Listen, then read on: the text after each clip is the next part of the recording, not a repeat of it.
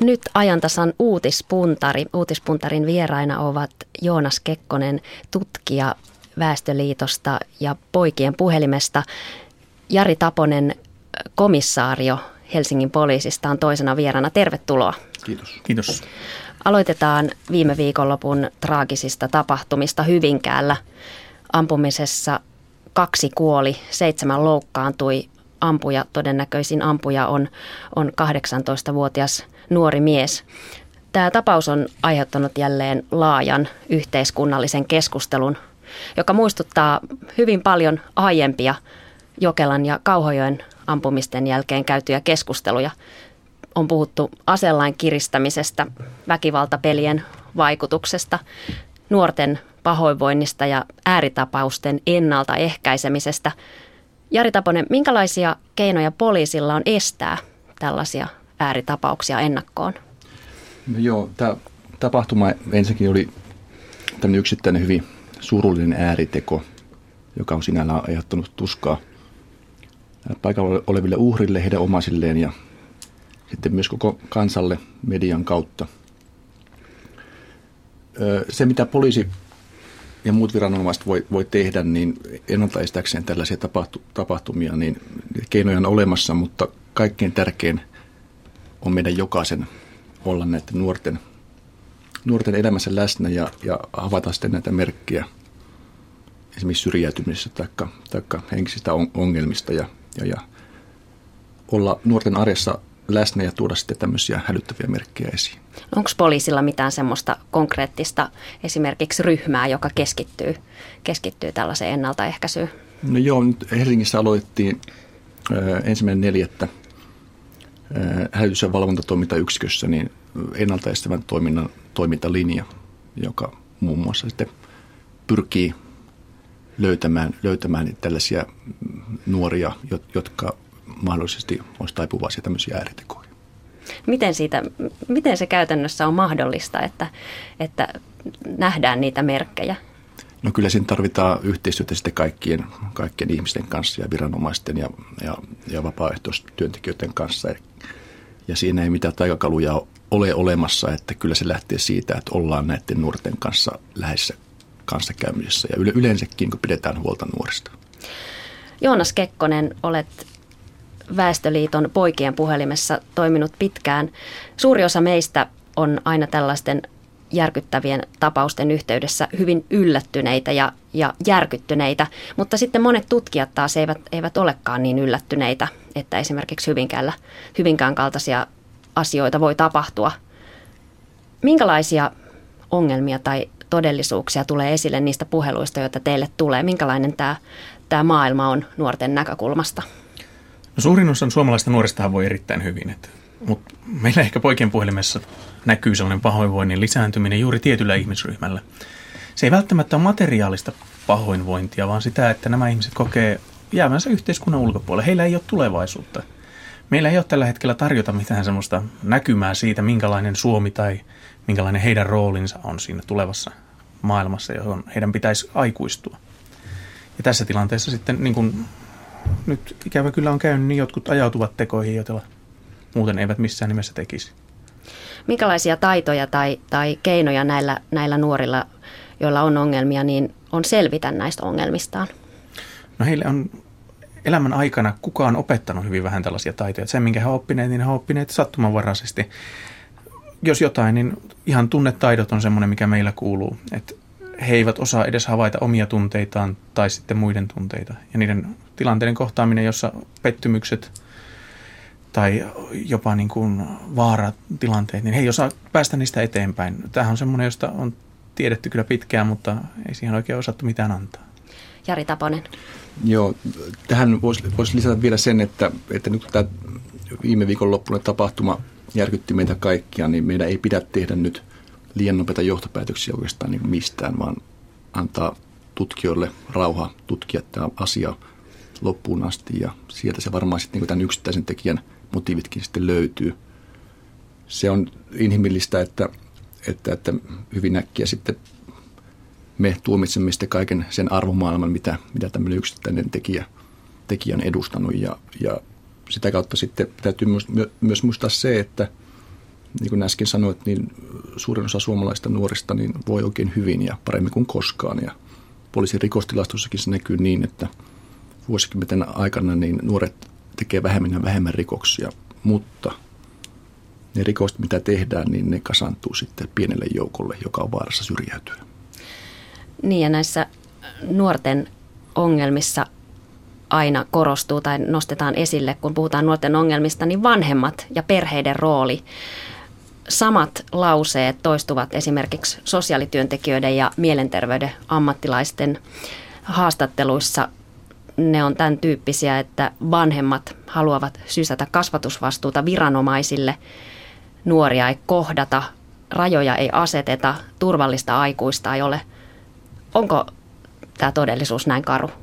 Ikävä kyllä osalle nuorista on, että nimenomaan tämä rajojen asettaminen ja tarpeeksi aikaisessa vaiheessa tapahtuva kasvattaminen, niin se on sellaista, jos on ongelmia. Mutta on myös muistettava, että meillä on paljon vanhempia, joilla ei ole itselläkään niitä keinoja. Tähän pahoinvointi on hyvin pitkälle periytyvääkin.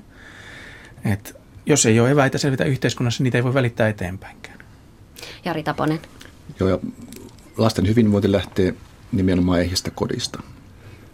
Ja, ja viranomaiset voi tukea ja auttaa vanhempia, mutta, tota, mutta sen vanhemman roolin ottaminen, niin se, se jää sitten tietysti, tietysti vanhemmille. Ja kasvatus on sitten vanhempien tehtävä. Yksi hyvä esimerkki oikeastaan tästä, tästä meidän kaksinaismoralismista on se, että, että aikuiset on lapsen arjessa mukana kotona, koulussa he ovat sitten opettajien silmälläpidon alla ja nuorisotaloilla jotka ovat päihteettömiä, niin he ovat sitten siellä ohjaajien silmien alla. Mutta sitten, sitten tulee, niin kuin esimerkiksi tänä viikonloppuna, kun on koulujen päättämis viikonloppu, tulee monta tuntia semmoista aikaa, että aikuisia ei ole lasten kanssa. Kunnes sitten, kun lapsi mahdollisesti sitten viedään selviämisasemalle, niin sitten on taas aikuiset läsnä. Et siinä tulee semmoinen pitkä käppi, mihin pitäisi löytää, löytää viranomaisia tai sitten vapaaehtoisia – tekemään tämmöistä työtä. Ja tänä viikonloppuna niin poliisi yrittää pyrkiä olemaan läsnä nyt sitten lasten puhutaan, puhutaan siitä myöhemmin näistä koulujen päättymistä. Palataan vielä näihin, näihin nuorten miesten ongelmiin. Joonas Kekkonen. Tota, tähän nostaisin myös sen, että meillähän vanhemmista osa on hyvin tietoisia siitä, että heidän lapsillaan menee huonosti. Mutta heillä ei ole tällä hetkellä hirveästi tarjolla sellaisia keinoja, jotka nämä vanhemmat sellaiseksi, että uskaltavat ottaa niitä käyttöön. Ja se on aika ongelmallinen tilanne. Pahimmillaan ollaan tilanteessa, jossa sekä koulu että koti tietää lapsella olevan ongelmia, mutta ei ole oikein ketään, joka niihin pystyisi sitten mitään apua tarjoamaan. Vanhemmilla ei ole aikaa, koululla ei ole resursseja. Ja se on, se on ehkä nyt se surullisin näistä tilanteista. Ja karutotushan on se, että kaikki vanhemmat eivät, eivät kuitenkaan pysty puuttumaan näihin lastensa ongelmiin. Että kaikilla ei sitä, sitä ehjää kotia ole.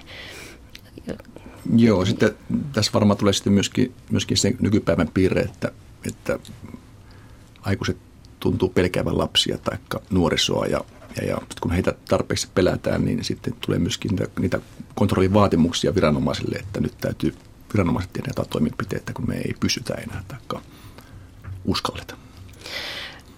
Kunnat ovat karsineet paljon ennaltaehkäiseviä palveluita tällä viikolla on uutisoitu muun muassa siitä, että koulupsykologeja ei ole isolla osalla kouluja ollenkaan ja kouluterveydenhuoltohan on jo tunnetusti, tai siitäkin on paljon uutisoitu, että se on rapautettu. Mihin teidän mielestänne nyt pitäisi laittaa rahaa, jotta jotain muutosta saadaan aikaiseksi? No, kouluterveydenhuolto ja muu ennaltaehkäisevä toiminta on sellaista, että ihan jos mietitään rahana, niin sen tekeminen kannattaa ne ongelmat muuttuu moninkertaisiksi. Meillä poikien puhelimessa nähdään samat ongelmat niin, että kun me kohdataan kymmenvuotiaita, joilla ne on, niin ne on hyvin vähäisiä. Niitä vasta mietitään ja niihin pystytään vaikuttaa hyvin paljon. Kun ne on 14-vuotiaita ne nuoret, ne ongelmat alkaa muuttua ihan vakaviksi ja heidän on niin kuin päivittäin kohdattava ne niin, että niihin täytyy löytää jotain tilanteeseen. 18-vuotiaina nämä samat ihmiset on muuttuneet jo niin kuin pitkäaikaisongelmaisiksi. Ja siinä, että me puututtaisiin tarpeeksi varhaisessa vaiheessa, me saataisiin paljon parempia ja onnellisempia nuoria miehiä aikaiseksi. Sanoi Joonas Kekkonen Väestöliiton poikien puhelimesta. Toisena vieraana uutispuntarissa on Jari Taponen, komissaario Helsingin poliisista.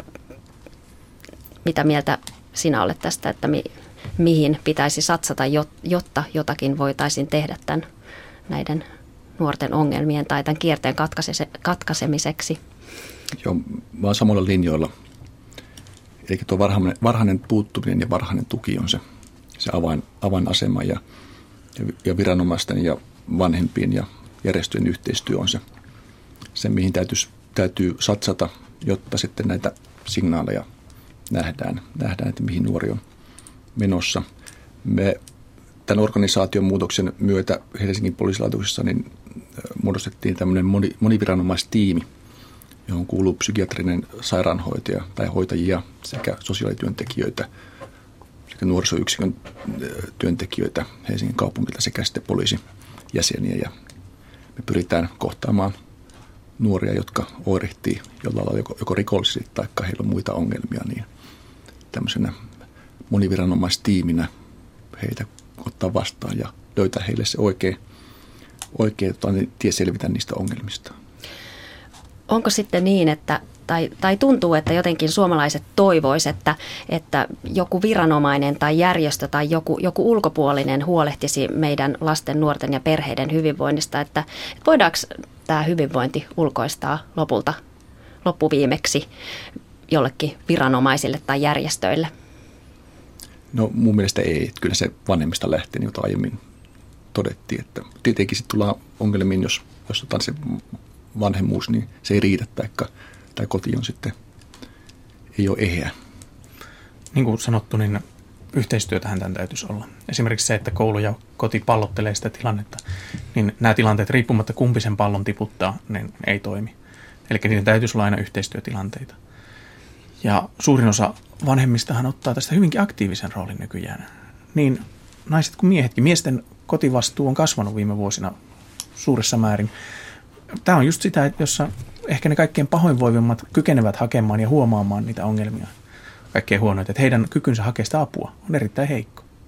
Ja tässä mielessä tietysti niin kuin, myös kodeissa voi olla sitä ongelmaa, mutta silloin pitäisi löytyä nimenomaan sitä tukea. Hyvinkään ampumisen jälkeisessä keskustelussa on, on puhuttu taas yleisesti suomalaisesta väkivallan kulttuurista. Poliisihallituksen tällä viikolla julkaistu tilasto kertoo, että poliisin tietoon tuli vuoden alussa tammi-huhtikuussa eli 11 600 pahoinpitelyrikosta. Määrä on pienempi kuin viime vuonna vastaavaan aikaan, mutta tässä on tapahtunut lakimuutos. Jos verrataan esimerkiksi viime vuosikymmenen puolivälin, eli vuoteen 2005, niin tänä vuonna samaan aikaan on tullut lähes 2500 pahoinpitelyä enemmän kuin silloin 2005. Onks, onko väkivalta meillä jotenkin tavanomaistunut? Onko siitä tullut normaalia? No joo, tuosta näistä tilastoista ensiksi, niin tosiaan tämä pahoinpitelyiden määrän nousu niin se liittyy lakimuutokselle ja nyt on poliisin tilastoihin tullut mukaan nämä lähisväkivalta tilanteita enemmän ja, ja mun arkikokemuksen mukaan niin väkivalta ei ole muuttunut miksikään, eikä, eikä pahoinpitelytapauksia sinällään, niin ei niitä taas sen enempää kuin viime vuosinakaan. Ei merkittäviä muutoksia ei ole tapahtunut. Entäs, tämä oli poliisin, poliisin nä- näkemys, mikä on poikien puhelimeen tullut? No meillä, meillä näkyy väkivalta sellaisena, että miehet tekevät sitä pääosin keskenään. Oikeuspoliittinen tutkimuslaitoshan on vetänyt sen yhteen niin, että me ollaan aika normaali länsimaa, jos otetaan miesten erityisesti humalassa olevien ja keski-ikäisten toisilleen tekemä väkivalta pois tilastoista. Eli meillä Suomessa on miesten keskinäisen väkivallan osa meidän väkivaltakulttuurissa, joka on normalisoitua. Se on hyväksyttyä ja se tapahtuu jossain tuolla sivussa. Siihen ei puutu paljon muut kuin poliisi. Ja ikävä kyllä jo pienet pojat näkee sen olemassaolon ja tekee sitä väkivaltaa toisilleen. Niin, tässä tämän Hyvinkään tapauksen jälkeen maanantaina A-studiossa dosentti Matti Riimpelä Tampereen yliopistossa sanoi, että tällaisia ääritekoja tulee jatkossa yhä enemmän ja Tähän lausuntoon Mielenterveyden keskusliiton puheenjohtaja Pekka Sauri otti nopeasti kantaa ja sanoi, että tämä on, tämä on tosi vaarallista puhetta. Sauri kirjoitti, että, että tällaiset lausunnot voi tehdä viime vuosina tapahtuneista surmatöistä luonnollisia normaaleja tapahtumia ja, ja saattaa jopa joitakin tämmöisiä tekoja hautovia yllyttää toteuttamaan suunnitelmansa. Mitä mieltä te olette? Normalisoituvatko ja yleistyvätkö tapaukset sen takia, että, että näistä asioista keskustellaan ja tapauksia ruoditaan hyvinkin yksityiskohtaisesti. No sitä uutista voisin heti kommentoida sen verran, että, että nämä tapaukset, mitä viime vuosina on, on ollut, niin niitä pidetään joka tapauksessa niin yksittäisiä, yksittäisinä ääritekoja, eikä, eikä niitä voi millään lailla normalisoida, että tällainen toiminta olisi normalisoitumassa. Sitä täytyisi tutkia enemmän ennen kuin voisi siitä, siihen kommentoida tarkemmin. Median tehtävä on uutisoida merkittävistä tapahtumista. Se on aivan selvä ja, ja tämä Hyvinkään tapaus oli sellainen, mikä sel, sel, selvästi oli valtakunnallisesti ja, ja kansainvälisesti kiinnostava. Mutta samalla media kuitenkin osallistuu pelon sosiaaliseen tuottamiseen, joko sitten tahallaan tai tahtomattaan. Ja, ja avainasemassa on mielestäni se, että kuinka näitä tapahtumia sitten uutisoidaan. Ikävää on tietysti se, että uhreja ei ole, ei ole pelkästään nämä paikan päällä olevat silminnäkijät tai ketkä loukkaantuivat tai sitten kuolivat, vaan, vaan kaikki, jotka, jotka jollain lailla ahdistuu tai pelkää näistä näiden tekojen ja uutisoinnin takia. Voiko olla vaarana se, että, että nämä yllyttää joitakuita johonkin, johonkin väkivallan tekoihin? Tietysti vaara on olemassa. No näin toista näkökulmasta, niin Rimpelä on siinä oikeassa, että nuoret miehet, kun he ajautuvat umpikujaan, eivätkä näe ulospääsyä sieltä, niin ryhtyvät äärimmäisiin tekoihin. Se, mitä kukin tekee, niin on sitten ihan eri asia. Tämä on yksittäistapaus ja suurin osahan ei päädy tällaiseen. Nuoret miehet, se voidaan sanoa varmasti, niin tulee tekemään paljon typeriä ja harkitsemattomia tekoja lähivuosina. Mutta se, että tuleeko se tällä tavalla julki, niin se taas on ihan eri keskustelu. Toivottavasti ei. Keskustelu mitä todennäköisimmin tästä aiheesta jatkuu ja toivotaan, että siinä, siinä tulee konkreettisia, jotain konkreettista tapahtuu tämän keskustelun ansiosta, jotakin hyvää siirrytään toiseen aiheeseen. Näin kesän kynnyksellä myös liikenne nousee tavallista enemmän otsikoihin. Viime viikkoina on etsitty henkilöä, joka on mahdollisesti tahallaan ajanut lasten päälle suojatielle ja painut paikalta. Tämmöisiä on käynyt muun muassa Hämeessä. Yksittäisiä samankaltaisia tapauksia on siis muualtakin. Jari Taponen, Helsingin poliisin komissaario, mitä poliisi ajattelee tästä? No on se ennenkuulumatonta, että yhtäkkiä putkahtelee ympäri Suomea tällaisia tapahtumia, että naiset ajavat tahallaan lasten päälle. En lähtisi tätä, tätä niin kuin vielä väittämään, että, että tässä olisi, olisi joku tällainen aalto meneillään, vaan täytyy odottaa tässäkin tapauksessa rauhassa, että nämä jutut selviää ja, ja mikä sitten se oikea tuolla näille asioille, asioille on, että onko tota niin, kyse sattumasta vai, vai tota niin, mistä on kyse. Että ei tähän oikeastaan enempää osaa ottaa kantaa, mutta ennen kuulumatonta se on, että tällainen rikosaalto olisi Mm, liikenneministeri Merja Kyllönen sanoi tällä viikolla Ylen Ykkösaamun haastattelussa, että liikennekuri on jälleen heikentynyt muutaman vähän, vähän paremman vuoden jälkeen. Esimerkiksi jos katsotaan onnettomuustilastoja, niissä oli käänne hyvään. Liikenteessäkin tunnelma on ajoittain aika aggressiivinen. Minkälaista esimerkkiä me aikuiset näytämme lapsille ja nuorille tuolla liikenteessä? No joo, tässä tietenkin on, on kyse siitäkin, että kuinka tilastoja luetaan, että jos katsotaan liikenteen onnettomuuksissa menehtyneitä, niin heidän määrä on hieman, hieman, hienoisessa kasvussa, mutta sitten taas puhutaan loukkaantuneista, niin sitten taas laskussa saman verran, että puhutaan niin 6 prosentin noususta ja 6 prosentin laskusta. Sitten jos puhutaan niin liikennekulttuurista Helsingistä, niin siinä merkittäviä muutoksia ei viime vuosina ole ollut.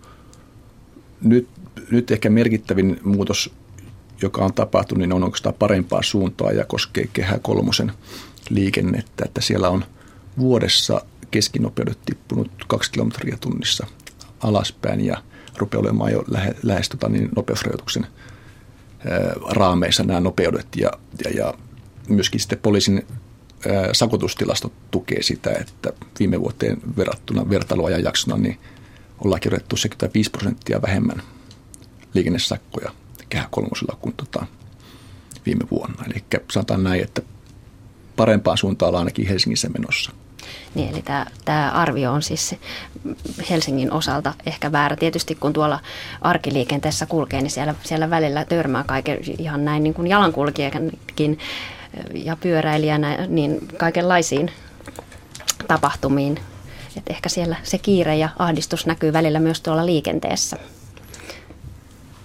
No tälleen nuorista miehistä, jos sanon, niin liikennekulttuurihan on taas sellainen asia, jota opetellaan lähinnä omilta vanhemmilta. Ja suurin osahan oppii tietysti hirvittävän fiksuun liikennekulttuuriin hyvin nuorena. Sitten on niitä, joille opetetaan niin kuin vauhtivaaralliset tilanteet ja virittäminen hyvin nuoresta pitäen. Ja se on sellaista, jonka he muistavat kyllä pitkään. Että se on se perusasenne sitten siinä. Että vaikka itse tuntisi niihin viehtymystä, niin eihän sitä lapsilleen kannattaisi siirtää. Sanoi Joonas Kekkonen. Joo, tietenkin te, oma esimerkki ja aseet, niin ne, ne lapset kyllä ne huomaavat ja omaksuvat kyllä varmasti itselleen.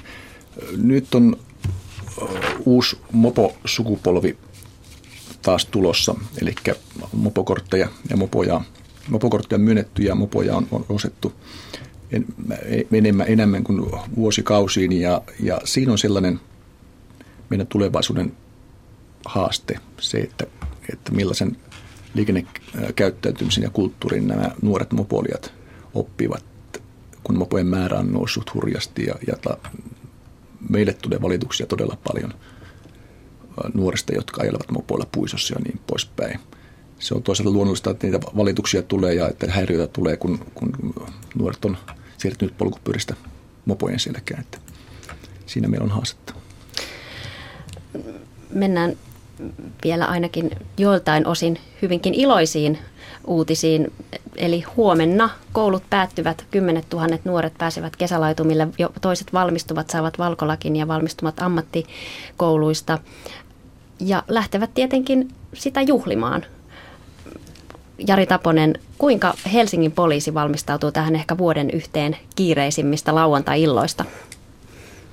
Joo, me ollaan, ollaan valmistauduttu ottamaan nuoret vastaan, niin kuin tuossa aiemmin puhuin jo, että me ollaan nyt sitten viranomaisina ja aikuisina sitten ottamassa tätä lapsia vastaan, kun he iltapäivällä mahdollisesti sitten liikkuvat oluiden kanssa.